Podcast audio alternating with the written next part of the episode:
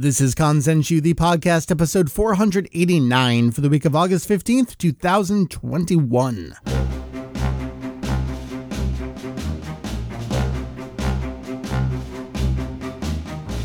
Well, hello, welcome back to Kanzenshuu, the podcast, an extension of the all encompassing Dragon Ball fan site, Kanzenshuu. We cover anything and everything Dragon Ball in hopes of enlightening and a little bit of entertaining. My name is Mike. You may see me around as Vegito EX. Uh, forgive me, Dende, for I have sinned. It has been four months since my last podcast episode. I will not make excuses for it. I will simply explain the situation. Uh, and that's the explanation. There's been a lot of stuff in the works, though, uh, as is typical for Kanzenshuu. Uh, I'm not going to belabor that point. Let's just get on into it. What do we have on tap for you this episode? Because it's a good one. It's a big one. Uh, Ian, you may see him around as Cypher. He's joining us for what's kind of a follow up to his last time on the show back in October, taking a look at all the parties involved in the Dragon Ball Super manga serialization. Uh, what's changed, what's stayed the same, etc. And in particular, we will be looking at Toriyama and Toyotaro, the extent to what they do and how they do it. It is a great chat, uh, especially right now with so many little tidbits uh, that have been in VJump, and Toyotaro is in the midst of a two part video interview, which we very rarely get, and we're getting some great stuff out of. So, Ian and I are going to break all that down for you, have a real great chat looking at uh, everything that we know about how the manga is going, uh, what changed from the TV adjacent arcs going into the Galactic Patrol prisoner arc with Moro, and now into the Granola the Survivor arc. But since it has been four months since the last podcast episode, uh, I do want to cover, I guess, three very significant news stories, and uh, not in any super detail, but if you are just a podcast listener that doesn't go to the website, you may not know that these things have occurred. So let's cover them real quick. Hey, uh, so we're getting a new theatrical film called Dragon Ball Super Superhero. I don't want to go into too much detail on it right here. Uh, this is the kind of thing that even if you're just a podcast listener of Kanzenshuu, you have no doubt seen elsewhere across the internet. We do have an article on the homepage that details all of the uh, major announcements and minutia associated with this news. So please just go check it out and know that we will, of course, be covering that in the future here on the podcast and, of course, on the website.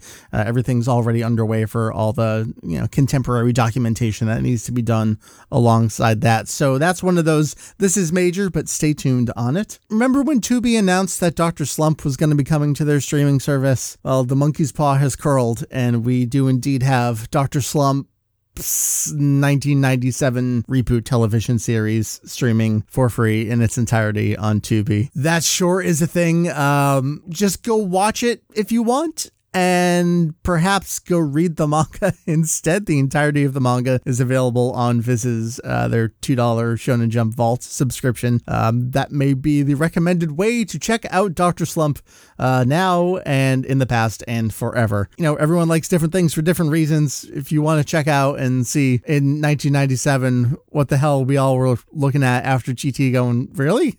This is, well, okay. you have to experience it for yourself. Uh, probably the most significant news. The um, Shinsuke Kikuchi has passed away. Kikuchi, of course, the composer for the Dragon Ball and Dragon Ball Z franchises, uh, started Dr. Slump before then, carried over into the Dragon Ball series, worked on all the contemporary movies back during the original serialization. We're going to have to do more on this in the future. Uh, what an incredible career, an incredible body of work. Uh, back when Hiromi Tsuru passed away, we promised a tribute. Uh, and it's been a little bit too heartbreaking to really pull something together there. This is something we need to do more and do better in this regard, and I promise we will. I just don't know what shape or how that will come to be. Uh, it will probably be a couple old guys and gals sitting around on a podcast uh, exchanging stories. Um, that's kind of the, the best way I, I can think to do it and uh, uh, the most real from our perspective. I, I think you just need to go watch the series and, and listen to it and, and the, the way that it brings out that series. Uh, Kikuchi's score is something back in 1996 when I discovered Dragon Ball Z that took me from liking this cool show to wanting to devote myself to learning everything about this franchise. That was the thing that opened my eyes and ears to what Dragon Ball truly was, more so than any other aspect of the production of the franchise. Thank you for everything you gave us. Uh, and I promise we will do and say more about you and your work in the future. So, that being said, let's get on into our topic, which I've already recorded and edited, so it's ready to go. Uh, I hope you enjoy Ian and I talking about the Dragon Ball Super manga and how it is being put together and which people are responsible for doing that. Enjoy that topic. I will see you on the flip side of that with a, little bullet list of things to check out on Kanzenshuu right now, and that'll be the episode. So, enjoy, and I'll see you on the opposite side of this topic joining the podcast, I the grander scheme of things, it's actually probably in terms of like numbers. More recently, you've been on the podcast than it would otherwise seem, but by time, it's been a, a very long time. Joining us live from Japan, it's Ian. Probably see him around as some permutation on Cipher Online. Hello, sir. Hi, uh, good to be here. Yeah, it's been a minute since I was last on. Uh, doesn't feel like that long ago, but uh, looking yeah. at it objectively, it definitely is. I feel the same way, especially because we're always just all talking all the time. Like I, I have this weird thing where I've been doing stuff for so long that three, four months can go by without a podcast. I'm like, it was yesterday, right? But no, sure, totally. it's, it's been a long time. Uh, I. So there's a new movie. I don't care about the new movie right now. We're going to talk about manga stuff because yeah, let's talk about the manga. It's contemporary. It's ongoing. Uh, it's important. It is kind of like the lifeblood of new Dragon Ball content right now. It's it's hip. It's now. I'm always telling people this. Uh, I I like talking about the manga with you specifically because not just that you keep up with it, but you are interested in the craft behind it in a way that I don't see a lot of other folks talking about. Now, granted, I have a very self selected group of people that I followed that talk about Dragon Ball. So who knows, you know, what else is out there? Who could say what other people exist talking about Dragon Ball online? I kind of want to start at the beginning with some of the key players, and then we can kind of like go through the. I actually don't know how we want to go through this. We're going to see so let's start at that top. Uh, Akira Toriyama, you may have heard of this man before. I have, yeah. I think he he wrote a little series called The Doctor Slump, and then just a one hit wonder, really. Went nowhere. Um, yeah, maybe a couple one shots over the time. Uh, yeah, so he's the original author. We've talked about uh, credits, and I think we'll talk a little bit more about credits uh, as we get into this discussion. Gensaku, original work, uh, Akira Toriyama. Uh, Toriyama is not exclusively responsible for the Dragon Ball Super manga, the official continuation of the series, but he's certainly involved involved in it, and uh, that's something that we will uh, talk about with regard to the the last two arcs. Well, the last completed arc and then the current, the ongoing new arc, and then the the rest of the arcs before then. Uh, but that takes us to Toyotaro, who is solely responsible for the final art that you see on the page, with the exception of maybe some corrections from Toriyama. But even then, uh, Toyotaro is still the one submitting the the work there, uh, and we'll get into more about him in a little bit. Which kind of leaves us with two other people that are also very important to the Dragon Ball Super manga. And if you've been listening to the podcast and following the website for a while, you've certainly heard these names before. Uh, Akio Ioku is probably at the top of the food chain here. Uh, he's the editor in chief of V Jump. V Jump is the monthly publication where Dragon Ball Super is serialized in Japan. Uh, and in addition to that, he is the head of the Dragon Ball Room, which is like this multi departmental consortium of guiding Dragon Ball's future that we heard a lot about early on and then nothing about within recent time, I feel like. Uh, does that sum up Ioku pretty well? Uh, I think that's correct. Yeah, I think uh, moving into some of the, I, I think the next person we're going to talk about, maybe it's important to clarify that what Ioku does is he handles the the entire franchise of Dragon mm-hmm. Ball. Um, sure. So that includes the movies, the manga, multimedia projects. Um, he's sort of the head person for that. Right. He's probably the one putting the final signature on things after getting whatever other approvals he needs to get, um, if any, at that point. But let's talk about number four. So that's uh, Victory Uchida.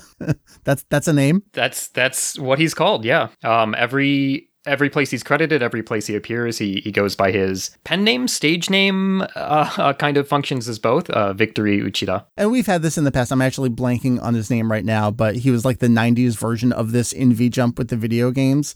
Um, yes, and they have several now. Um, it's not right. just Victory Uchida. All of their uh, full time magazine staff tend to have these alternate uh, public relations personalities, mascot personalities that they embody for their uh, appearances in the pages of the magazine and in online videos and conferences. Doesn't Ioku as well? Isn't he like king something? Uh, I believe so. I, I can't speak to that with authority right now, but yeah, I'm, I almost everyone who's involved in the production of the magazine has a, a character that they play. Uh, so Uchida, what is he? Who is he? Well, he's Toyotaro's editor on the series.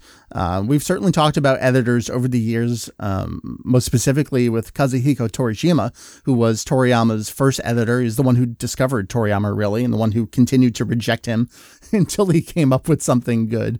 Uh, the role that Torishima played with Toriyama is very different from the role that Uchida plays with Toyotaro, uh, and that's is for a combination of reasons. It's well, what magazine they're published in is probably one of the biggest ones, but the the state of reality of what Dragon Ball Super is compared to the original series. Uh, and let's talk about V Jump a little bit because it's changed over the years. When V Jump first started, it, it was the promo magazine. It was here's a bunch of games.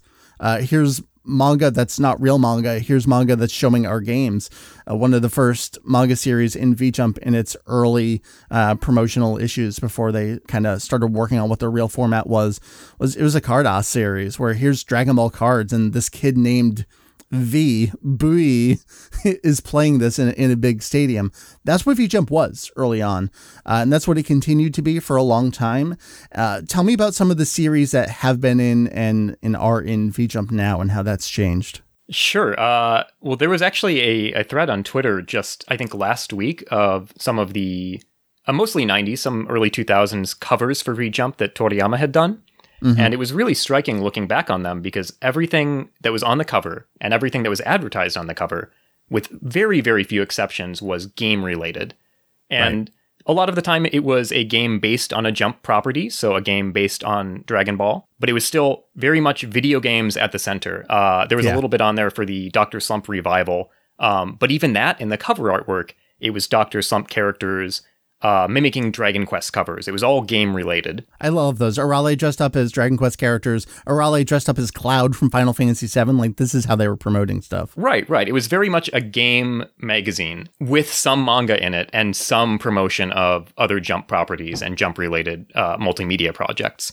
Um, but that was its identity. So a lot of the manga that ran in it back in the day were things that were game related. Although uh, earlier on, it had something it doesn't really have now, which was in addition to all of this game coverage that made up the bulk of it, uh, from what I can tell, it would also occasionally have little original manga by some of the uh, big names who had left Weekly Jump. So some sure. of Toriyama's later one shots would run in there. That's really changed uh, on both fronts. So it's shifted away from being primarily a game magazine. Uh, I think one of the reasons is probably that game magazines just don't really exist in the same way anymore or can't because everything is online. You can't put cheat codes, you can't put guides in a magazine, you can't sell it on that. So they do still cover games. They do coverage, uh, pre-release coverage of a lot of the jump-related video games. Yeah, that's usually the first like quarter of the magazine. Like, here's the two pages on the Dragon Ball game. Here's the spread on the Naruto game. Here's the JoJo stuff coming out, and then you'll get some manga, and then some more games in the middle. yeah, yeah. Well, the way it's organized now is almost like uh, uh, this is, I guess, getting a little bit ahead to what manga are running in it, but they sure they have Dragon Ball Super they have Boruto, uh, who you may know as the son of Naruto. Uh, they have two Yu-Gi-Oh manga, which has been a thing for a while. I think they had three at one point. Uh, they have a Dragon Quest Dai prequel. They have the Dragon Quest X spin-off manga, which has been running for uh, forever. Uh, and then they have a couple of other small little game-related things. Um, mm-hmm. But really, it's become sort of the place where weekly Shonen Jump sequels and spin offs go. And that's now the bulk of the magazine. And even the game coverage now is sort of formatted around those manga. So all of mm-hmm. the Dragon Ball game coverage, the the gacha game coverage, the figure coverage, it all goes before or after the Super manga. And that's the Dragon Ball like fifth of the magazine that month. All of the. Naruto co- coverage goes on either side of Boruto. Uh, all of the Yu-Gi-Oh coverage. That's the other niche this magazine has, by the way. It's the only Yeah. place that Yu-Gi-Oh like uh, OCG, TCG coverage can run. So that was its selling point for a while. I think after the game coverage died out, is it was the only place to get news about Yu-Gi-Oh for people who played it. Um, but all of that coverage goes on either side of one of the Yu-Gi-Oh manga that is running in it, and then the same thing now for Dai and Dragon Quest related coverage. So it's become formatted around the manga, and the manga I think have really become one of the two selling points. So the games, the game coverage has now become sort of incidental, and Right. it's selling itself on Jump sequel and spin-off manga. Most of them also have anime tie-ins. Some of those series have ended on TV and continue in the magazine. That's pretty regular. I uh maybe some of those anime will return to TV one day. Maybe they won't. I, I imagine uh, some Yu-Gi-Oh! GX fans were waiting for for years for that one to return while it was running in V Jump. That that didn't happen. Uh, so yeah, it's really structured around the the manga, and then its other selling point now is uh, freebies because they do pack in cards for Dragon Ball Oh, yeah. Uh, Yu-Gi-Oh! Yu-Gi-Oh in particular. I mean, Yu-Gi-Oh's been killing me with V-Jump. There have been a couple months where you just can't buy the magazine. yeah, if you ever can't buy the magazine, it's because there was a good Yu-Gi-Oh card in it. Um, but even the uh, Dragon Quest now has a Dragon Ball Heroes equivalent card arcade game, so they'll do pack-ins for that. So those are the two selling points now. It is now sequel spin-off fiction, and that is its selling point, um, and the promotions. Um, but Right. that's a really, really big shift from what it started as, which was mostly game coverage, little bit of manga. That's really reversed over the years. Uh, and if you, you can't tell, we're talking from a perspective of uh, a couple of people who actually regularly consume this magazine. Um, that's something I love about Kanzenshuu is we make it a point to um, begrudgingly purchase all of the things we're talking about. So I buy it for a historical perspective, but in you're you're reading the Yu-Gi-Oh. I, there is something wrong with me because I buy this magazine and I genuinely read, uh, well, for a while, just one of the series, and now like two and a half of them. Uh, yeah. And for this, I pay more than the price of a full volume of collected manga in Japan each month. So no, you're getting the the real deal perspective here from folks who don't want to buy it but do. Uh, Yeah, if I had another way to read Super. So I guess let's get back to uh, Ioku and Uchida a little bit in terms of what V Jump is now. So we have Ioku again, editor in chief of the magazine. You can probably understand all the the jobs and responsibilities that encompass a role like that. He's overseeing everything. Uchida is Toyotaro's editor on Dragon Ball Super, um, and we've you and I on on the podcast here have talked. Um, there's been an interview in the past that you kindly translated where Uchida talked about his role with regard to being in the room with Toriyama and Toyotaro and uh, how much his perspective is weighed in comparison to those. And that's very different from what Torishima's role was over top Toriyama, where Torishima actually kind of did have the final say. Uh, and Toriyama would fight that by not delivering his manuscript until, you know, an hour before it was due. So that's how he would get around some things. But Torishima was the boss as much as there could be a boss on something like that. Um, not so much that way these days, it seems, huh? Yeah, absolutely. Um, yeah, every interview we get with uh, Torishima, which is a, a gem, everything he says is fantastic. Uh, Really, really puts him in sort of the the top role. He is really, yeah, uh, Toriyama's boss during the original run when he's the editor, and he does step off at a certain point, but still maintains a lot of personal.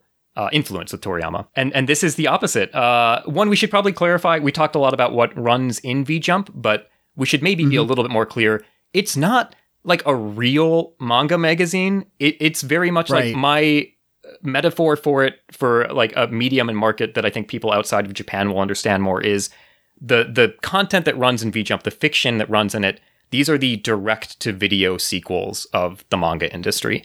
Um, very very different. I know people probably don't want to think of Dragon Ball Super, I'm dating myself here, as the return of Jafar of Dragon Ball, but I think enough people will get that. That is. works. It is. It totally is. And I I say that as someone who enjoys it. Uh, I have a lot of good things to Sure. say about it. Yeah, but like yeah.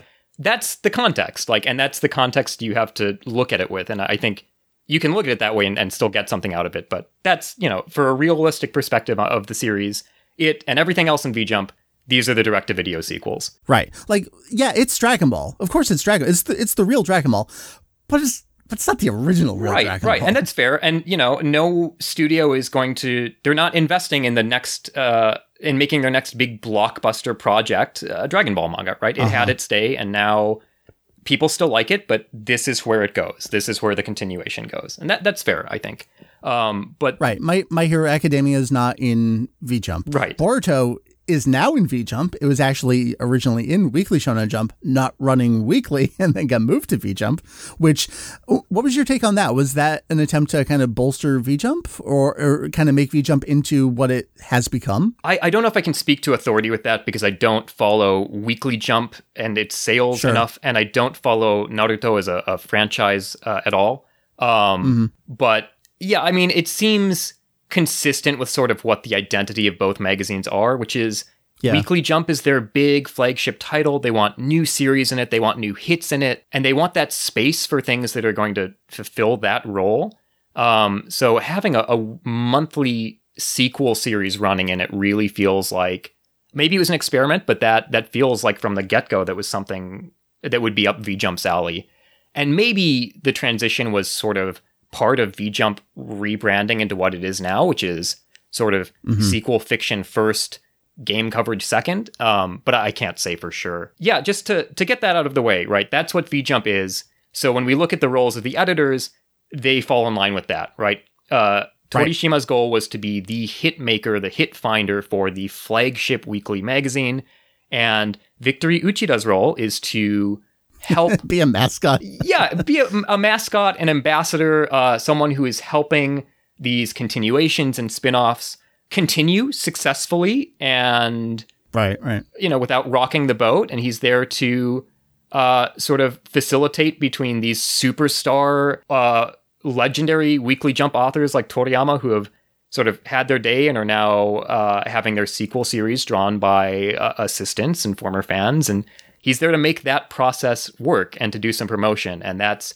his role with some creative input I- I see him as kind of like a project manager more than like a direct editor. Absolutely, yeah. It, it's obviously he has some creative role. Um, we know that he he will pitch ideas, and actually, some of the other collected V Jump manga over the years have uh, talked more about their editor roles. So I, I recently read through several Yu-Gi-Oh sequels, which were enlightening as far as Super actually, um, because a lot of their backup comics show the workflow between the artists, uh, the artists and the writers and the editor. Oh, nice. and and the editors uh they do have creative input. So they'll make suggestions like hey this this would be a fun popular idea or they'll have the three sitting down together and and they'll all be pitching with each other. But yeah it is much more of a project managerial role and and they're facilitating the manga as part of a multimedia initiative at some points um so they're they're the ones who are responsible for being aware of that bigger picture, and the artist and Right. writer, if they're if those roles exist, are, are the ones who are focusing solely on the creative aspect. So Victory Uchida lays out his relationship here is Toriyama's power level is 100 million, Toyotaro's is 10 million, and then he's at negative 100, uh, is the way he puts it. that kind of takes us into what the now that we're 20 minutes into setting up the conversation what the conversation is about and that is the the roles of all these people and the the creative uh, craft who's responsible for what and why and how uh, an updated version of what we've talked about in the past because we did talk about it a bit getting into the moro arc the galactic patrol prisoner arc of Dragon Ball Super, which was the first new post television series manga original arc. So Toyotaro was the one putting it out, and sure, there were all these other roles. Um, so let's do a little bit of a look back on Dragon Ball Super and, and the way that some of these folks have contributed uh, and how that's definitely changed and, and morphed over the years. So Dragon Ball Super was announced as a television series, and then, oh, by the way, we're doing a manga. And Battle of Gods arc sure happened in the manga. Resurrection F did not. We've talked about all these for various reasons. Um, the Dragon Ball Super manga really came into its own in the Future Trunks arc, wouldn't you say? Yeah, I, I would be a little bit more generous because I, I really like the U6 arc in the manga. Um, so I, I It's fine. I like it. Yeah, but uh, what happened in the Future Trunks arc, and I think why a lot of people will say, "Oh, that's why it," or where it came into its own. Uh, is because that's when it got its big page count increase. Uh, Yeah. it was like 15 to 20 pages per chapter uh, up through the end of uh, Universe 6, and then it jumped up to uh, 40 plus pages in the Future Trunks arc. And you can really see Toyotaro struggle with that uh, for a little bit, but he, he does find his Sure. footing. Um, but yeah, that's where it, it hits that massive, massive increase. And so they talked about the Goku Black arc and, and how they were working on things in the past. Um, volume four, the, the back of the book interview on there, uh, we have a translation on the site. It's uh, officially translated in Viz's um, collected releases as well later on. Um, there's some stuff in there. Is there anything you want to pull out of like this era of the Toriyama Toyotaro uh, production? Yeah, well, let's, I guess, let's build up to what the question that we're looking at here is, which is, I guess, what the hell is happening with the Granola arc? And Yeah. who is doing what in the series now? And how is that different or the same as it's ever been, uh, Dragon Ball Super as a whole? Um, and I think what people are mostly interested in is, in is, is what is Toriyama's role? What is Toyotaro's role at this point? How much is Toriyama? People like to play that game. Um, and I, I also like to play that game a little bit because it's, we get drippings of it. We get enough to guess, but uh, not a lot of concrete statements. So yeah, that's kind of what we're looking at here. So all of the uh, the key word that we're going to be looking at for a lot of this is uh, you said it earlier, uh, gensaku, which is it has a couple of different meanings. It means original work, like the original work that all of these spin-off and sequel manga are based on. Right, and the the example I always like to bring up is Dragon Ball GT.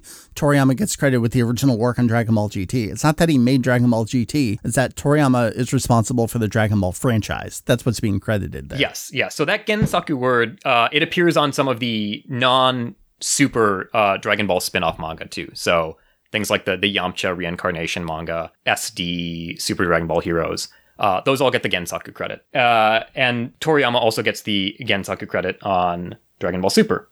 Uh, and then there's another word that we have to keep an eye out for, which is uh, Genon, which is original draft. And that is the word that they bring out when uh, we, we talk about like drafts or outlines that come from Toriyama for a lot of the super arcs. That's something that a lot of fans like to talk about.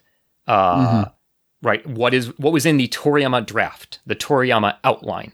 And the word for that in Japanese is genon. So when we have the first new TV content, uh, Universe 6, and it's also adapted in the manga, we get, right, uh, genon, uh, Toriyama. He's, he's done the, the draft. Right, we knew that before Dragon Ball Super even began. Uh, I feel like actually, even before we knew they were going to do recap arcs, we knew, oh, I'm setting up this new thing. They're visiting their Universe 6, and who knows what's going to happen. I've come up with uh, this new story. Yep, absolutely. So in the uh, volume four of the manga, so they talk more about uh, Toyotaro receiving this draft, this genon, uh, this outline from Toriyama, right? And everyone was sort of on board with that being the workflow, right? The Toei, the the anime studio would get this draft. Toyotaro would also get the draft, and they would do their independent interpretations of it with oversight from Toriyama. This is the classic bar napkin joke. Yeah, yeah. People joke about it being a napkin with bullet points, and uh, we'll maybe get into some of the reasons that people joke about that a little bit later. In this interview in Volume Four, we have, I think, uh, what was the first sign to a lot of people that Toyotaro maybe had more creative input at a higher level than just how he interpreted uh, the outline for the manga.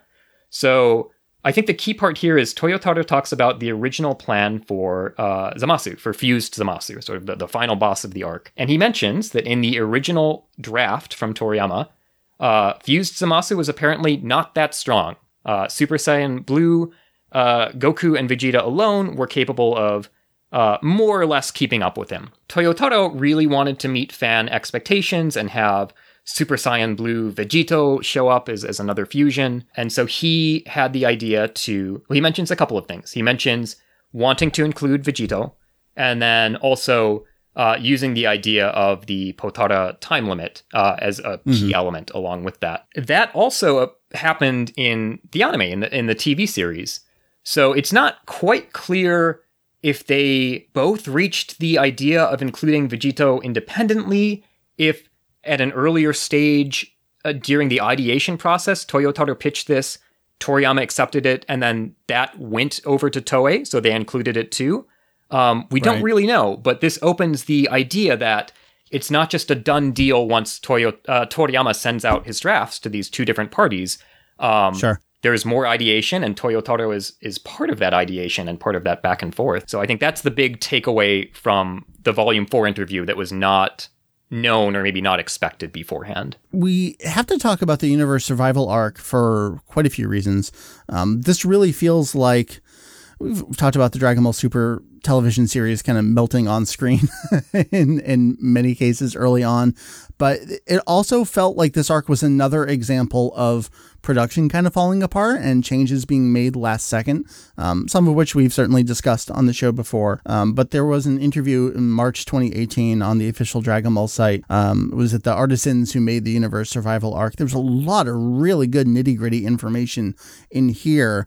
Uh, and, and this is on the heels of, you know, speaking to what Toyotaro is re- responsible for, he was getting credit on screen in the anime too because he contributed character designs. Like his role is seriously elevated in terms of uh, visibility there. Yeah, yeah. He we got uh, full releases of all of the original designs for the Gods of Destruction, and, and I think more than half of them were credited to Toyotaro, including some major ones. Uh, Vermoud is Yeah, they did. yeah. Oh, that yeah, absolutely. That's kind of like, and he's, he feels like one of the main characters of the arc. Yeah, yeah. So I mean, he he had a big role there, uh, and we see the anime being maybe more willing to adapt some of the the manga's ideas in that arc as well. I know a lot of people like to point out uh, Super Saiyan God returns, and there's a little bit of switching between God and Blue, which was a, a beat in the manga and the Future Trunks arc.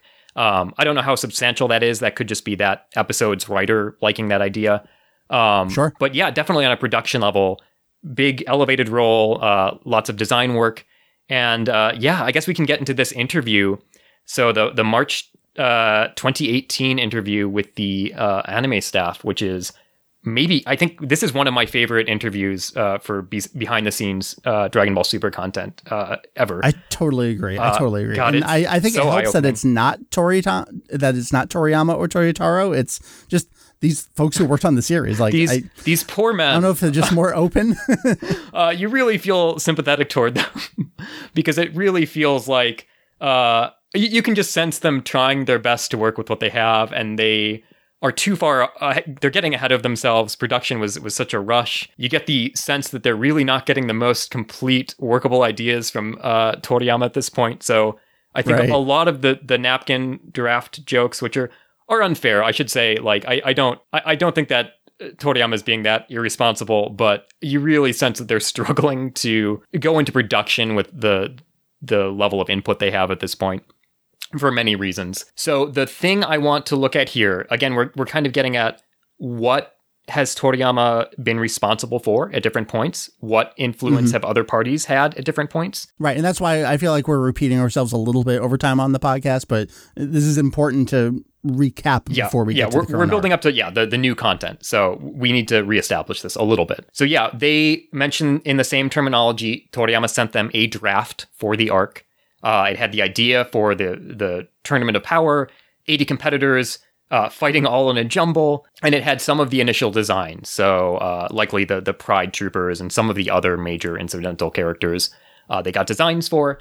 Uh, notably, they did not get any input on Jiren's personality, so they initially uh, sort of drafted or pitched him as a very talkative, superheroic character.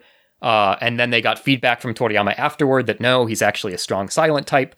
So they had to change that late enough that he appeared in the exhibition match in, in like some stills for it, and they switched that yeah, to it was, Toppo. the, it was the trailer. Yeah, yeah. Yeah, by the time the arc totally aired. Jiren there. So they were really, really scrambling to sort of adjust as new ideas came in here. So there was back and forth after he sent the draft, I think is the takeaway here. He sent the, the initial pitch, the initial outline, and then he sent clarifications about Jiren's personality. And then they also mentioned they sent the design for uh, Kale because they, they wanted a Broly equivalent character. So they, they pitched Kale, and then Toriyama pitched Caulifla in response.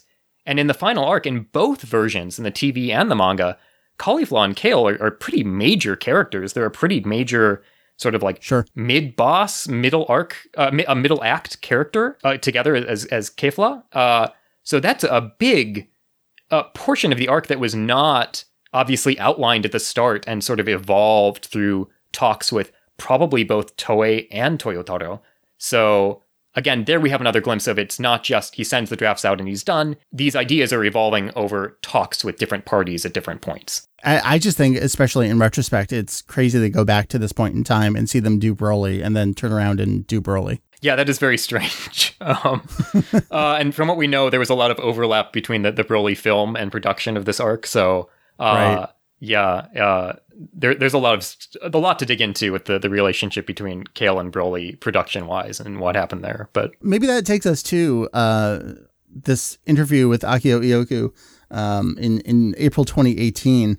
Uh, I'll just read the English translation here. First, around the spring of 2017, we presented Toriyama sensei with several different story suggestions for the new movie.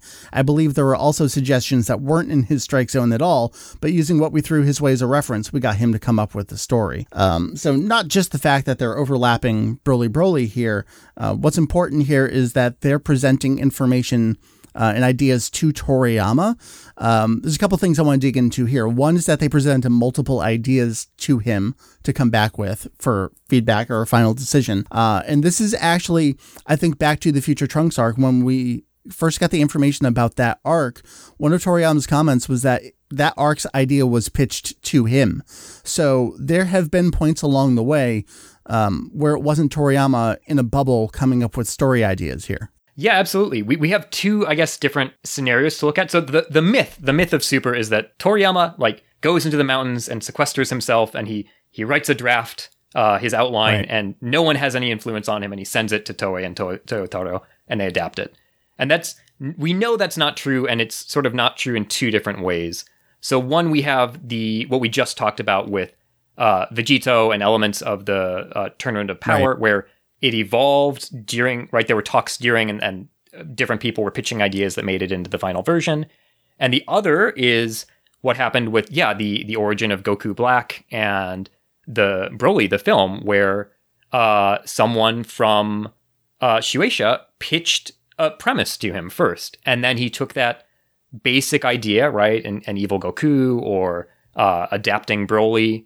And then he went and he did his own script or or draft uh, based on that. But yeah, we have we have two different things that have happened here. So these evolving uh, stories during different talks with Toyotaro or uh, Toei, and being pitched an idea from someone else, and then doing his own sort of outline or script based on that. And that is probably not so different from how the original series would have worked too, thinking about Torishima's role. Sure. Um, mm-hmm. Right? We we have talks from Torishima about the origin of uh, Piccolo Daimao, right? Where that was sort of an editorial suggestion to move into a more serious villain focused story, right? Um, and and of course, you know uh, that was a maybe a more fluid creative process with the two of them, um, and it wasn't sort of a pitch from a different outside party, and it wasn't part of a multimedia project. But right um, as far as looking at what's different, what's the same here with uh, within Super itself or, or between Super and the original run, yeah, uh, the stories that wind up in Super, although Toriyama is taking the final sort of creative pass at what shape they'll take, um, definitely different ideas coming to him from all of the other sources involved. I feel like that takes us to the the end of Dragon Ball Super in its first form, which was the end of the universe survival arc, uh, and into the Broly movie as well. Uh, and this is where things maybe started to change in, in a few ways uh, because then we get into the Galactic Patrol prisoner arc of the manga. Um, we have quite a few things from Toyotaro. Uh, we have a comment from December 2018 V Jump uh, when he's introducing the arc. We have an amazing interview. You translated this one, right? From um, when Volume 11 was coming out, uh, his workplace interview where he shows off like his little models that he was making. Yep. Yeah. Uh, this, the 2018 V Jump comment, uh, and then that Volume 11 interview, I think, are. Uh, they tell us, uh, I think, most of the information about how the art came into place that we have. So, yeah, something is different here. Uh, so, although we've talked about all of the previous arcs and, and the movie, right, they had outside ideative influence, it wasn't all Toriyama. One thing that was consistent was we always had this Geon, this all, we always had this, there is a draft, there is an outline. Mm-hmm. If it was a movie, it was the, the script uh, sure. was from Toriyama. And that is different for the Galactic Patrol prisoner arc, the Moro arc, and it is different for this arc alone. Uh, let's look at this 2018 V Jump comment. Yeah, yeah. Let me let me read the whole thing. There, there's a couple things. It's just like okay, whatever, and then you get to the end of it, you're like, whoa, Wait, what did you yeah. say? so uh, here's what he says We have finally entered a new chapter. And by chapter, it's like literal chapter, but also next story arc. It is a completely new work that is not in the anime or anywhere else. Unlike Jaco, this Merusu guy in the first chapter is a genuine elite member of the Galactic Patrol. Just how strong is he really? Why has he come to Earth? And who is this criminal that he says has escaped? With the Galactic Patrol prisoner arc, I'm teaming up with Toriyama sensei and getting a lot of praise as I make it. I'm hoping to make it an enjoyable story that will thrill you all, so please look forward to it. The booklet includes a reprint of the arc opening in chapter 42. So there's a little supplemental booklet included there. Uh, wow, there's a lot of uh, interesting words in that last half there. Yeah, I think it's more interesting what word is not in there, which is we don't have that word for draft for outline. And that's the first time for any super storyline or movie where we haven't had something like that mentioned. Um, and yeah. instead, we get I'm teaming up with Toriyama sensei and getting a lot of praise as I make it. Uh, which is very, very different. Uh, I think if you were really, really plugged into the behind the scenes Dragon Ball Super uh, content when this arc started, uh, that was really telling. And I think that was really something to dig into um, because they were always so, so big on pushing that draft, that outline from Toriyama. And to go into a new storyline and specifically not mention that in its opening press was uh, pretty remarkable. And so I think a lot of people saw that and uh, there were basically two reactions to this if you were sort of in the fandom following this at the time. Uh, one, you had people who I think, I don't want to show my bias here, but I think this was the more reasonable approach. And I think I'm, I'm very biased that this is the correct way to interpret this. Um, I have no I have no horse in this race, but this is the right way to take this. Probably this meant that it was mostly a Toyotaro helmed, in an ideative sense, a mostly Toyotaro directed and outlined arc but of course, Toriyama would still be there giving input and supervision. And I think that mostly bears out through later content we'll look at. That was probably what happened here. Um, the other way that people took this was Toyo, uh, Toriyama is just done. He's gone. This is all uh, Toyotaro. He's sending his drafts for a nominal check, but this is just him, and and Toriyama has quit Super now. Um, that was the other way people took this. And the I guess the third way people took this was they just didn't see this at all because they weren't that plugged into the fandom because they're normal, reasonable people. And uh, as far as they knew, the series had, had, there was no change, right? It was still mm-hmm. same credits in Japanese, uh, Gensaku Toriyama, ma- uh, manga Toyotaro, uh, same credits in English, which are very confusing and misleading in, in Viz's uh, version, where it says written by Toriyama. It's, it's not written by Toriyama. That's very clear from any of the interviews and any of the material. It's scripted by Toyotaro and drawn by him, but that credit never changed, so still had Toriyama's name in a, a pretty prominent creative position. So if you weren't plugged in at all, you just thought, well, uh, nothing has changed. But uh, mm-hmm. clearly, clearly something had. Uh, very, very, I think, obvious at this point that Toyotaro's creative role is at least much higher than it was before. Which I guess brings us into that uh, that workstation, that workplace interview with Toyotaro that came out before Volume 11, where we have a little bit of clarification uh, as to what the creative process was, maybe a little bit more fuel for the fire for different uh, readings of that previous statement. of course, um, yeah. Yeah, the, the really key things we find out here are that Toyotaro designed the main characters. He designed Moro, he designed uh, Merusu, or Merus in, in Viz's version. He had, of course, designed some major characters for the Universal Survival arc, but not the main ones. Uh, Toriyama still did Jiren. He still did the primary antagonist. He did uh, the other major Pride Trooper characters.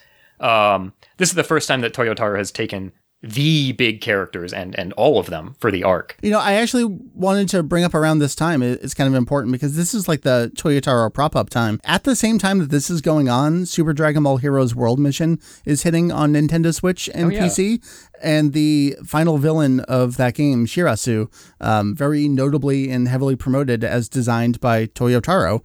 Uh, effectively also based on Victory Mission, which Toyotaro drew. Yeah, yeah, that was you know that is strange when you think about it. Um, they this was really the first time that had ever happened. Uh, they used Toyotaro's name as a selling point for that game for a Yeah. major Heroes is a major multimedia pillar of Dragon Ball now, however you feel about it. So yeah, that big uh, the home port of that game. And that was I think the Dragon Ball game for that year or month or week or however often they come out. um yeah, and it wasn't here's something Toriyama did. It was here's something Toyotaro, the author artist of the sequel manga in V Jump. This is something he did. Um that's a pretty striking amount of prominence for someone in his role in general and and I guess for him personally compared to anything that had happened prior. Yeah, yeah, that's right. We got uh, Shirasu, the the handsome man, uh, Toyotaro's ha- quest to design the handsome character, uh, which he mentions in several of his design notes on Shirasu and Merus. But yeah, we, we find out that he designed the main characters for this arc, but we also find out that one of the new characters' secrets, quote unquote, which everyone has interpreted, I think, pretty reasonably as being uh, Merus's backstory. Um, Right. He credits that to Toriyama. Um, so we also know that it isn't just Toriyama loosely supervising. He was also involved in some of the key ideas, the key creative components of this arc. So Sure. I think putting that interview together with the uh, prior statement, uh, I think a reasonable picture of what happened with that arc was there was no Toriyama draft, which there had always been in the in the past. It was Toriyama and Toyotaro having story meetings and pitches with each other, and then Toyotaro taking the helm on how the final story was shaped and sort of how it went chapter to chapter, which is different from what it had been previously, but I think maybe not so different. Um, there was probably no Toriyama draft, which is you know a, a substantial departure, but it's not as if there weren't back and forths on an ideative level in previous arcs with with different parties. So a little bit different, a little bit the same. Um, I think it's fair to call that Toyotaro's arc in, in a way that none of the other ones in Super so far have been, but it's not Toriyama's involvement in it is different, but maybe not so radically different from what it was in other parts of Super. We actually have some more hints as to what happened in that arc from recent interviews as well. Uh, so I guess maybe we can jump ahead to talking about the Granola arc. And, and I guess this was kind of our big question. What's up with the Granola arc and what is up with the creative involvement from uh, Tori- uh, Toriyama and Toyotaro in Super, the manga, right now? Who Who's responsible for what? And the Granola arc, and how is that different or the same from what has come before? where we start here is probably what you and I talked about in the podcast most recently when you were on was this uh, October 2020 interview on the official VJump YouTube channel where Victory Uchida comes on and is talking about what's going on with the manga. And we got some really interesting um, tidbits out of there. This is where we got the comparison of the, the battle powers between them, which is very cute. What about this do you, again, want to pull out to kind of set the stage for where we're going next? Yeah, so I think uh, again, if you were following the behind the scenes content really closely, uh, you kind of had the impression that the previous arc, the Galactic Patrol Prisoner arc, had been Toyotaro led, uh, Toyo- Toriyama influenced, maybe compared to what what had been the reverse before. And I think a, a lot of people, myself included, were kind of expecting that to just continue for at least one more arc. And this interview really did nothing to disabuse anyone of that uh, notion, and, and it really kind of provided more basis for that. So, in this interview, he describes, for the first time this has ever been described, as, as far as I'm aware, in any of the behind the scenes content, he talks about story idea- ideation meetings, right? Story sort of pitch meetings between himself, Toyotaro, and Toriyama, um, where they're narrowing down general ideas for the next storyline. And he talks about having multiple ones at that point and, and sort of hoping to narrow it down to three, talking about spending more time narrowing down ideas here than they had previously, which does hint that similar meetings were happening previously. To what extent they were happening during the anime adjacent arcs, we don't really know, but they probably were happening. Maybe that's, you know, the kind of that maybe that's where Vegito was pitched. But yeah, he talks about having these sort of what is the next plot line? And the people involved are himself, uh, Toriyama, and Toyotaro. Uh, so just the V Jump manga crew. So that is maybe different from what had been happening prior. Uh, but yeah, at this point, we know they're meeting. We know that Toriyama is still involved. We don't know how big Toyotaro or Toriyama's sort of stamp on the final arc is going to be at this point. But I think a lot of people were expecting it would be the same as, as the previous arc had been. So mostly Toyotaro sort of in the the driver's seat. But yeah, that's what we get out of that meeting. So we know that the three of them talk and are pitching with each other at a very basic ideative level at this point. So where we go next in terms of like reference material are, are a couple little side columns in VJump, uh, but I feel like the the questions were raised before we got any of this. What was what were we seeing on the page? What were we feeling while reading this arc that was kind of raising some eyebrows? Was there anything where we're like, wait, is is this the same as what was happening before? Uh, well, I think every time you get a new arc of Super, especially now, it's only happened twice, but I, th- I think we can already draw sure. a pattern. um, people are curious as to how involved is Toriyama, how involved is Toyotaro, how involved is anyone who has a creative role to play in Dragon Ball. So yeah, I mean, obviously you already have that speculation. Uh, a lot of people thought that Granola was designed by Toriyama. Just looking at him, he, he's a, he's a little mm-hmm. Dragon Questy. That turned out to not be the case, but uh, just the designs of the new arc were fueling speculation. On the other hand, the fact that there was big narrative uh, narrative connective threads to the Moro arc. You had uh, Seven Three, the the android who had appeared in that arc, playing a, a major role in the setup of this one. So, did that mean it was still sort of Toyotaro taking the lead? What did that What did that mean, if anything?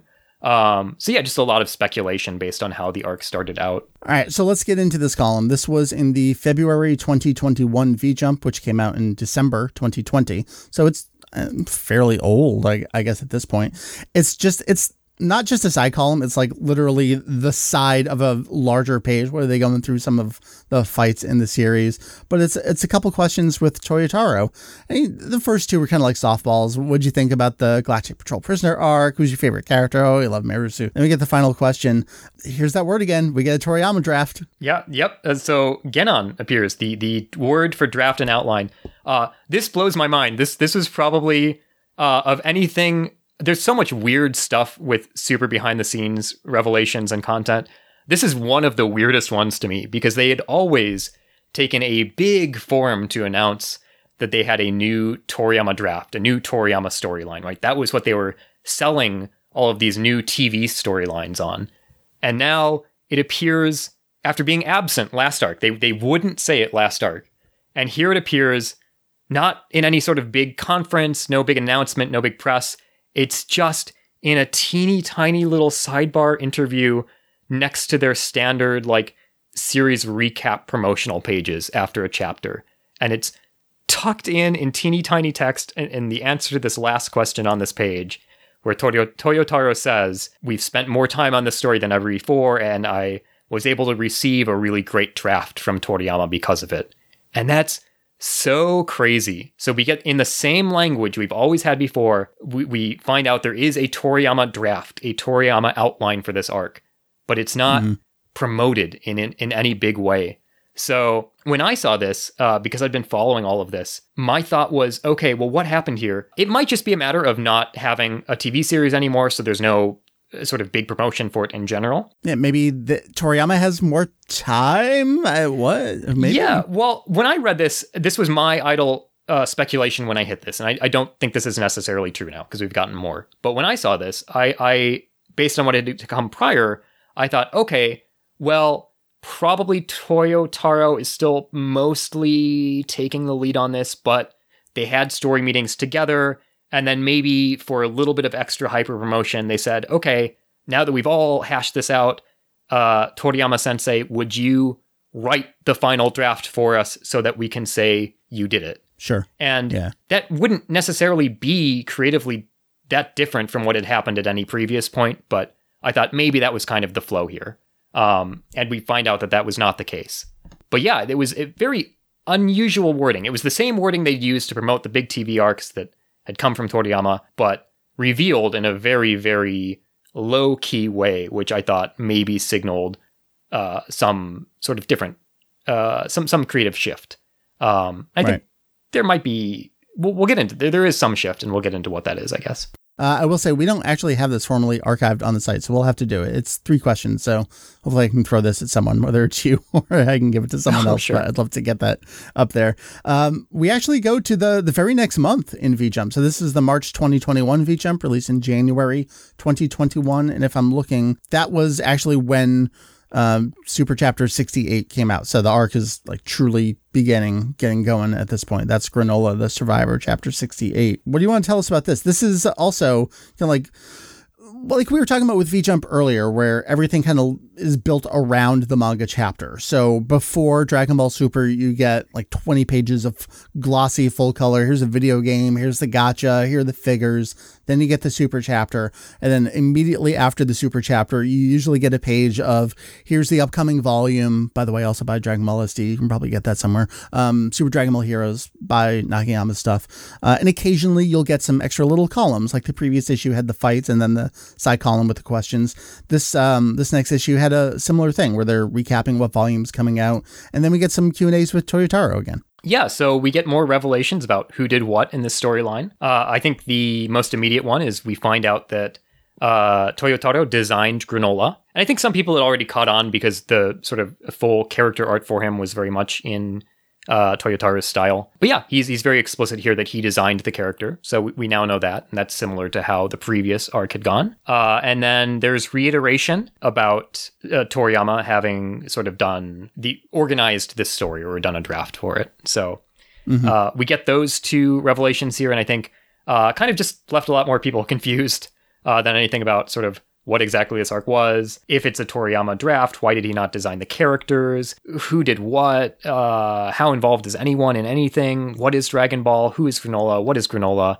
Uh, we we just didn't know. Um, but yeah, we we we did know that Toyotaro had designed the characters at least, and uh, Toriyama was char- apparently responsible for the story draft. Anything else to pull out here? It's relatively short. It's what, no, like that four, was that was pretty minor. I think yeah, the, the big revelation was uh, the character design. Well, that takes us to the present. I mean, the arc has again has just been ongoing this entire time. you know, we're talking about all this behind the scenes stuff, but every month there's a new chapter. So we're a few chapters in at this point. So August 2021, uh, we get the first of. There's going to be a follow up to this, so we might even have a follow up to this conversation. Uh, Toyotaro is doing video interviews uh, regarding Dragon Ball Super and V Jump and serialization and production here. Uh, he very rarely does this kind of stuff, but we got Toyotaro on screen answering questions. Yeah. Guess one thing to note is uh, we talked about this earlier, where they used his design to sort of sell the Dragon Ball Heroes home port. Uh, mm-hmm. Toyotaro's visibility for a V Jump artist is pretty remarkably high. Um, I don't think anyone else is really used to sell their aspects of their franchise like he is. Um, so that's kind of interesting, just in general. They they brought him to America a couple years ago. He was at Comic. Yeah, yeah. I mean, that's just like none of the the Yu-Gi-Oh sequel artists are like getting that kind of press, right? Uh, it just it doesn't happen for that artist in that magazine, right? They're usually it's very much sort of a work for hire position, and I think probably contractually it is for for him too.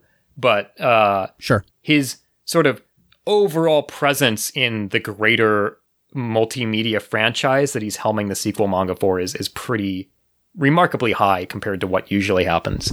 Um, so yeah, he's doing promotional interviews on the official Dragon Ball site now, and we get a lot of revelations about how this art came into being in this one. Uh, everything that was a question mark before is kind of answered th- at this point. Toyotaro was kind of doing the initial pitch.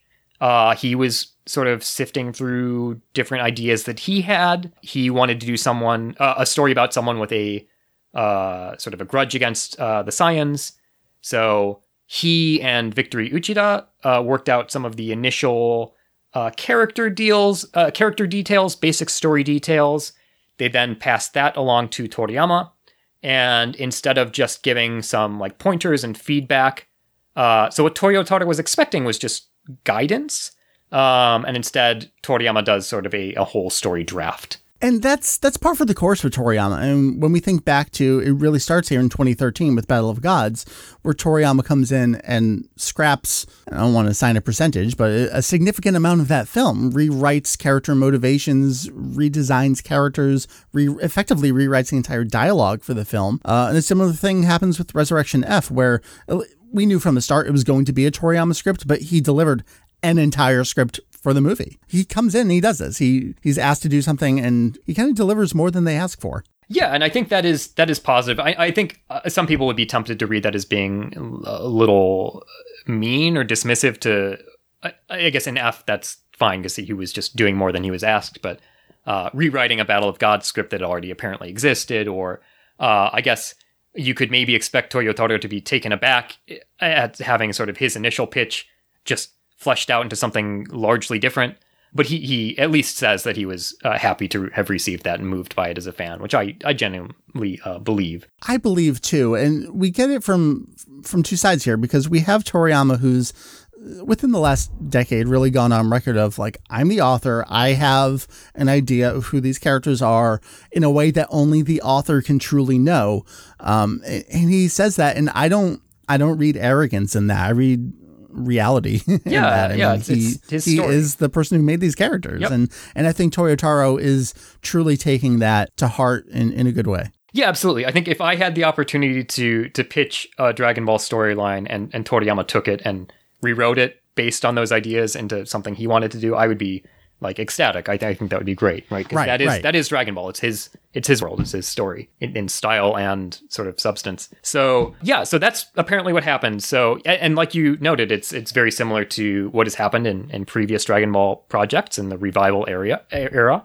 Uh, and I think it speaks kind of positively to Toriyama as well. I know a lot of people are tempted to read him as just sort of wanting to wash his hands of the series because he he isn't drawing the manga. He he turned in apparently overly Spartan outlines for previous drafts. Who knows how and why? I think a lot of people maybe read too far into the Universe Survival Arc interview where they talk about the shifting Jiren personality.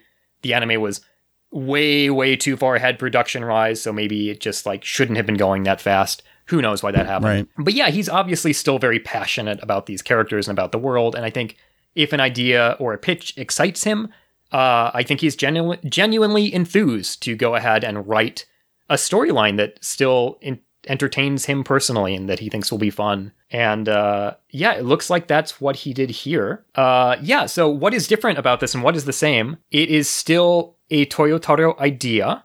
So in that way, it is similar to the previous storyline, the Galactic Patrol Pr- Prisoner arc, and in that way also different from all of the TV adjacent arcs. But in some ways, it's similar to the TV adjacent arcs in that Toriyama did do an outline, but it was based on someone else's pitch, right? That's pretty similar to Goku Black. That's similar to how the Broly movie came into being. So some similarity, some similarities and differences there as far as comparisons to previous storylines.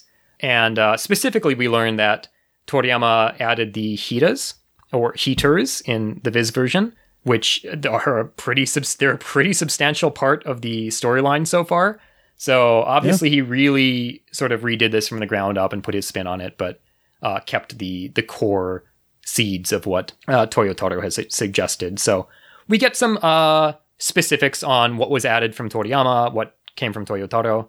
Um, but I think as far as the big the big level, who's doing what picture, we now know it was a pitch from Toyotaro, uh, a pretty detailed one, and then taken of Toriyama's own accord, according to everyone, uh, into a, a full on draft, which is somewhat similar to uh, what some of the previous storylines have been. I want to pick two pieces out of here to go over with you. One, you actually, as you were tweeting through, you made a little note yourself um, that Toyotaro had been expecting to get kind of just like yeses and nos uh, in terms of direction on elements.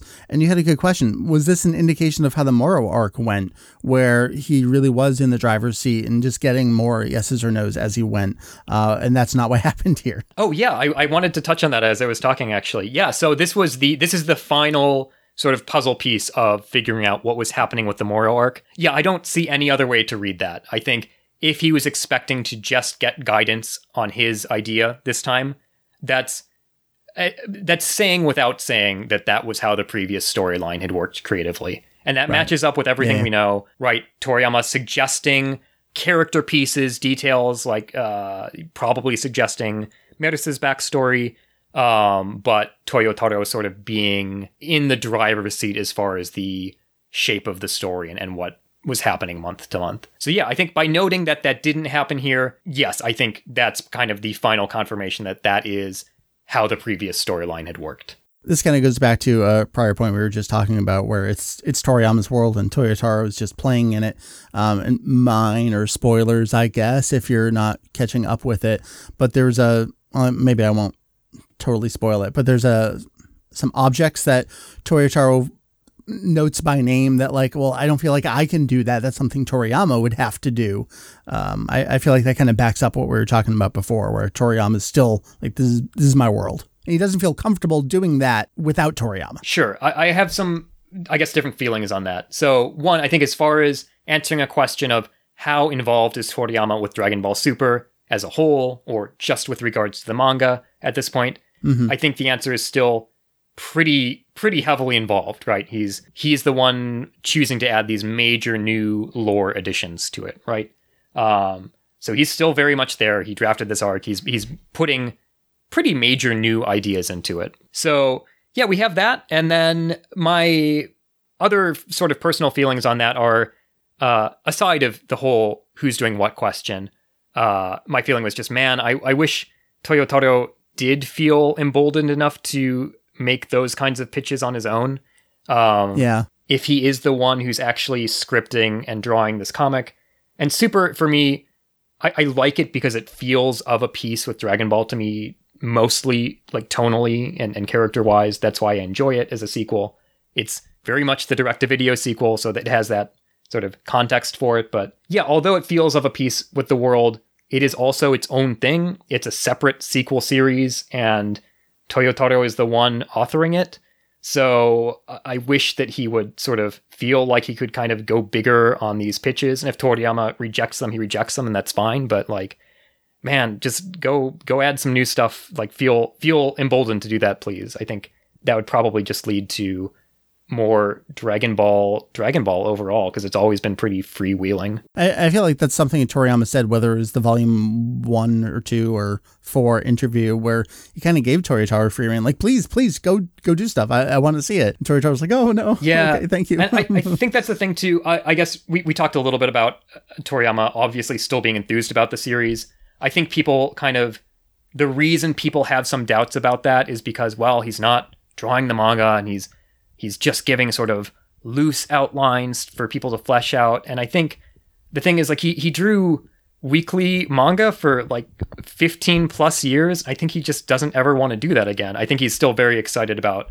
doing cre- like creating in this world. I think he's still genuinely passionate about, but like uh, is more more than happy to have someone else draw the serialized comic for him as long as they do a Yeah, decent yeah. job.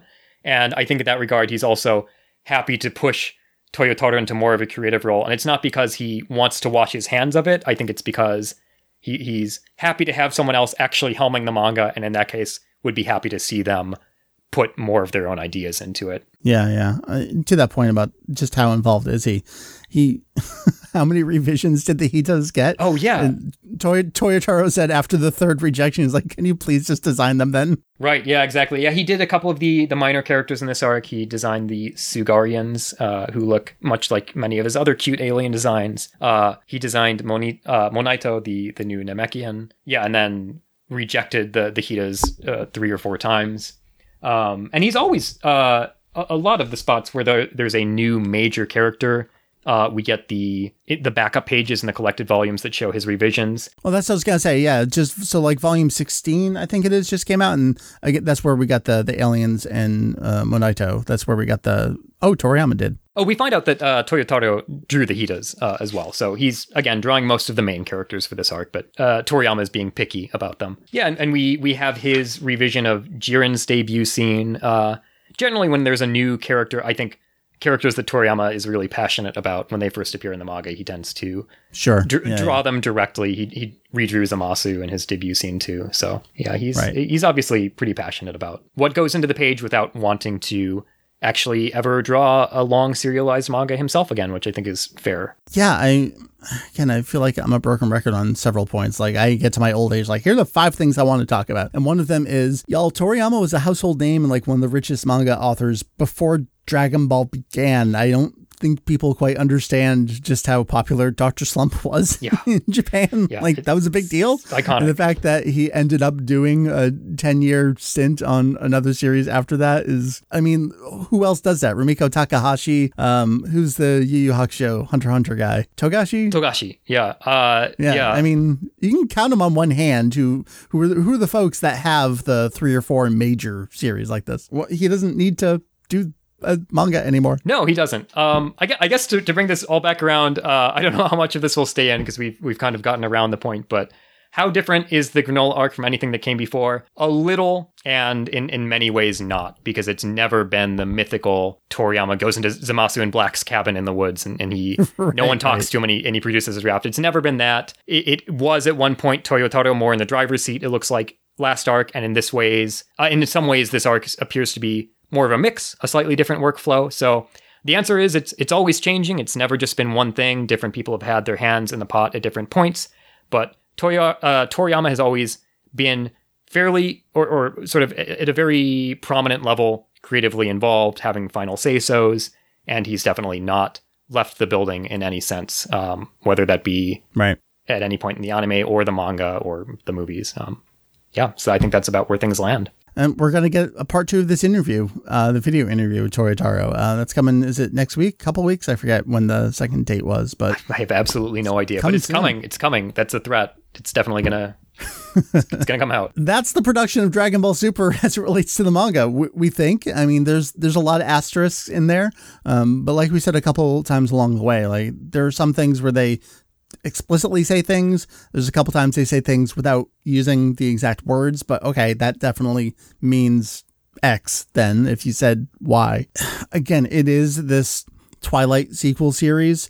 Um, they're going to promote Toriyama as much as they can, but curiously, they've stopped doing that. Like the fact that he did write the draft for this and that was the sideline column kind of thing. Dragon Ball Super's just always been so weird. And I think any scrap we get is just always enlightening. Yeah, yeah, that is that is very strange. No matter how I look at it now, the promotion of this arc is a little unusual, and it might just be that hey, Dragon Ball Super is just a V Jump manga right now. It's got a new v- movie coming out eventually, but uh, the promotion for series without currently airing anime is just different in general. So I think we're seeing Yeah. some of that too. Uh, yeah, and and Toyotaro is almost a name that they can promote on his own at this point too, which is also very strange. Like that's been a slow development very unusual for a V Jump artist. Someone please collect Victory Mission. You can sell it on his name alone right now. Put out a Tankobon. I'll buy it. Uh, release it in America. Everyone buy it. Should have come out alongside World Mission. Like they had Oh it. my They- God. Silver platter right there. It's such an overlooked opportunity. But yeah, who knows what'll happen with Dragon Ball Super at this point. Who can say? Uh, Ian, thank you so much. I always love these chats. Dragon Ball's so much fun. It's so weird. It's so fun. This is the way I like to consume Dragon Ball now. We're just going to sit back and go, is that what they're doing? Yeah, that's the super experience. I feel like we very slowly walked to toward uh, loosely summarizing something that could have been like five bullet points, but it, it, it tends not to be. and I guess there are a lot more question marks than that, and and people are Sure. confused and curious about how super comes into being. So it's worth talking about. Right, Also, uh, public appeal. Viz, please, please change the credit from written by Toriyama on the English release because that is. I see people confused about that all the time. He doesn't script it. If you're listening to this and you're under that impression, Toriyama does not script the dialogue in the Dragon Ball Super manga. That's very, very clear. Uh, co-signed on that. All right, that's going to bring our topic to a close. I haven't recorded the rest of the episode. I have no idea what's coming next. It may be the end of the episode. We may talk about other things. Again, who can say? But Ian, thank you very much. And uh, you, you, uh, you just you were going through a little voice actor interview. thing. we're going to toss that up on the site too. Oh yeah, yeah. There was a little uh, on a Japanese TV program. Um, Jake Kerms uh, let me know that it had gone up online. So, but it's region locked. So yeah, we got a little chat between the voice actors of uh, Frieza, Piccolo, and Raditz and Pilaf. Uh, Raditz and Pilaf are the same actor. So yeah, they talked a little bit about interactions with uh, Masako Nozawa and their brief, brief encounters with Toriyama, and uh, a little bit about how uh, Ryusei Nakao envisions his Frieza voice. So li- little, some somewhat interesting tidbits if you are into the uh, the voice side of the Dragon Ball TV series. I would have introduced that as the voices of Tambourine, General Blue, and Pilaf. I should have thought about that. I didn't know about General Blue. I, I I used to know that and I forgot. I'm not as big on the uh, the TV series trivia. Uh, well, I'll say thank you for the third time, and that's the end of this segment. All right, thanks for having me. Thanks, as always, to Ian for uh, everything that he does. We did mention a few things that either are, are, like half translated or will be translated. I don't have them up live on the site right now to go alongside this podcast episode, but hopefully uh, shortly that stuff will be coming, so stay tuned for that. In terms of uh, things to check out right now, well, Shueisha is kicking off this 40th anniversary super gallery. Uh, they're starting with with uh, Masashi Kishimoto of Naruto fame. This is uh, it's on the back of Saikyo Jump. It's the back cover. I'm curious if they're going to go through with this because that's like prime advertising real estate on on that magazine. They'll stick with the back cover of Saikyo Jump for the full run of things, but they are having uh, famous artists reproduce the original 42 tankobon covers from Dragon Ball in these artists' own styles. Very cool. Kishimoto's kicking it off. Uh, you may think, wait, it's 2021. The 40th anniversary isn't until 2024, but hey, they're starting early. They have 42 covers to get through, so that'll take them a little bit of time. So check that out. We have that on the homepage of the site. Uh, I have a scan of the actual back of Saikyo Jump, but then Shueisha also released uh, like the the clean version of Kishimoto's artwork for free, so you can check everything out. We translated Kishimoto's comment as well, uh, which falls very much in line with what he said back when um, the Kanzenban were coming out in starting in 2003, uh, and every other volume they had a little pamphlet with artists that drew their own take on things. Uh, he's a fan of a certain character, and he backed it up here again in 2021.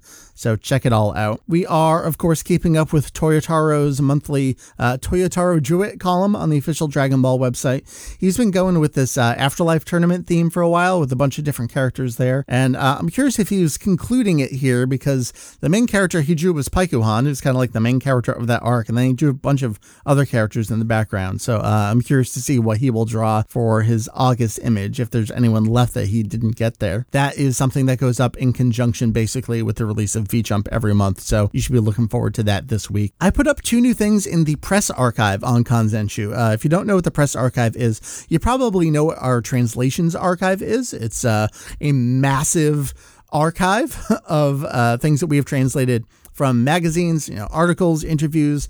All of those are the original Japanese sources. The press archive, I like to uh, say, is like the sibling to that or cousin in many ways. Uh, it is the non Japanese sources. It is Dragon Ball in the press, in the media, um, primarily the North American uh, English language media right now. I do have a bunch of other stuff I'd like to get to in the future, uh, but that's what I'm focusing on right now because that's what I have the majority of. Two things from 1995 that I have recently posted there.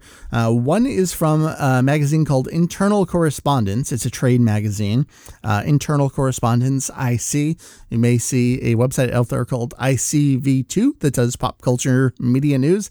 Uh, this is where it originated. So, this is their April 1995 issue, which is announcing the forthcoming syndication broadcast of Dragon Ball from Funimation. And what I love about this, they're not just talking about that, but they're also noting Viz is in negotiations for the manga. That's three years before it actually came out, starting in March 1998 here in their April 1995 issue. I, I just love being able to track all that stuff back. Uh, in addition to that, also from 95, a little bit later in August 95, an article from Newsweek uh, hyping up the broadcast of both Dragon Ball and Sailor Moon for that uh, broadcast season. And they're, of course, framing it alongside Akira as things tended to be done back then new wiki things that you may not have seen. Uh, the front page of the wiki is live right now. Uh, I actually didn't realize that it was not live for anyone other than the editors, but it's live there now, and it lists all of the live preview pages. Therese has a bunch of uh, Dragon Ball Heroes adjacent material for you to check out. Um, mostly the the promo anime stuff, uh, list of episodes, but also Mori's uh, music catalog. There's just amazing stuff please, please go check it out. And that's an indication of everything you have coming to you on that project. Um, I will link all of these things I just mentioned in the show notes. And by show notes, I mean the post that accompanies this podcast episode on the website known as Kanzenshuu, www.kanzenshuu.com. That is the website that you're listening to right now, uh, the podcast for Kanzenshuu. And I think that's where I'll leave it because it has been a full episode. I'm going to edit all of this right now and get posting this episode this morning. Let's see, it's Monday. It's quarter past 9 a.m. I'm curious to see when this podcast episode gets released. Um, I do actually have to work today, so we'll see uh, how and if and when this all uh, comes out. So thank you, everyone. Check out the website. Look forward to uh, additional materials coming your way, translation wise on the website, podcast wise here in the feed. Uh, that's it. I have been Mike. Thank you again to Ian and, of course, all the rest of the Kanzenshuu folks. We will talk to you next time. Later.